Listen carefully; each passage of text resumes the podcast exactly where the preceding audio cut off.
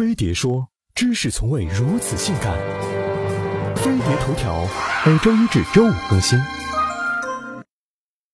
职业爆料人如何赚钱？二零一五年九月，曾经的网络爆料人周路宝因敲诈勒索锒铛入狱，发帖举报微笑表哥杨达才是他最有名的事迹。在中国，有许多像周路宝一样的人，他们是媒体界的军火商，以向报社等媒体提供新闻材料来换取酬劳，他们又被称为职业爆料人。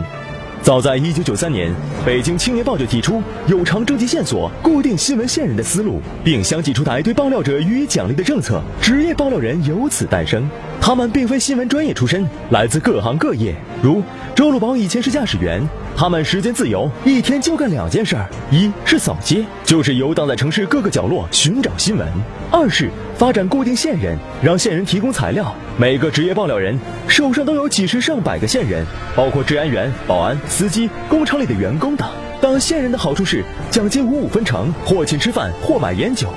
职业爆料人的收入跟手下有多少线人挂钩，少的每月能勉强吃喝，多的则月入一到两万。随着移动互联网的发展，媒体的门槛变低，开个微博公众号，人人都能变做自媒体。部分职业爆料人不再靠报社媒体吃饭，开始自立门户，摇身一变成了结合英雄、维权斗士。然而，面对错综复杂的利益纠葛，部分人干起了违法乱纪的事儿，如周路宝就把网友的支持跟帖当成了敲诈的筹码，最终自掘坟墓。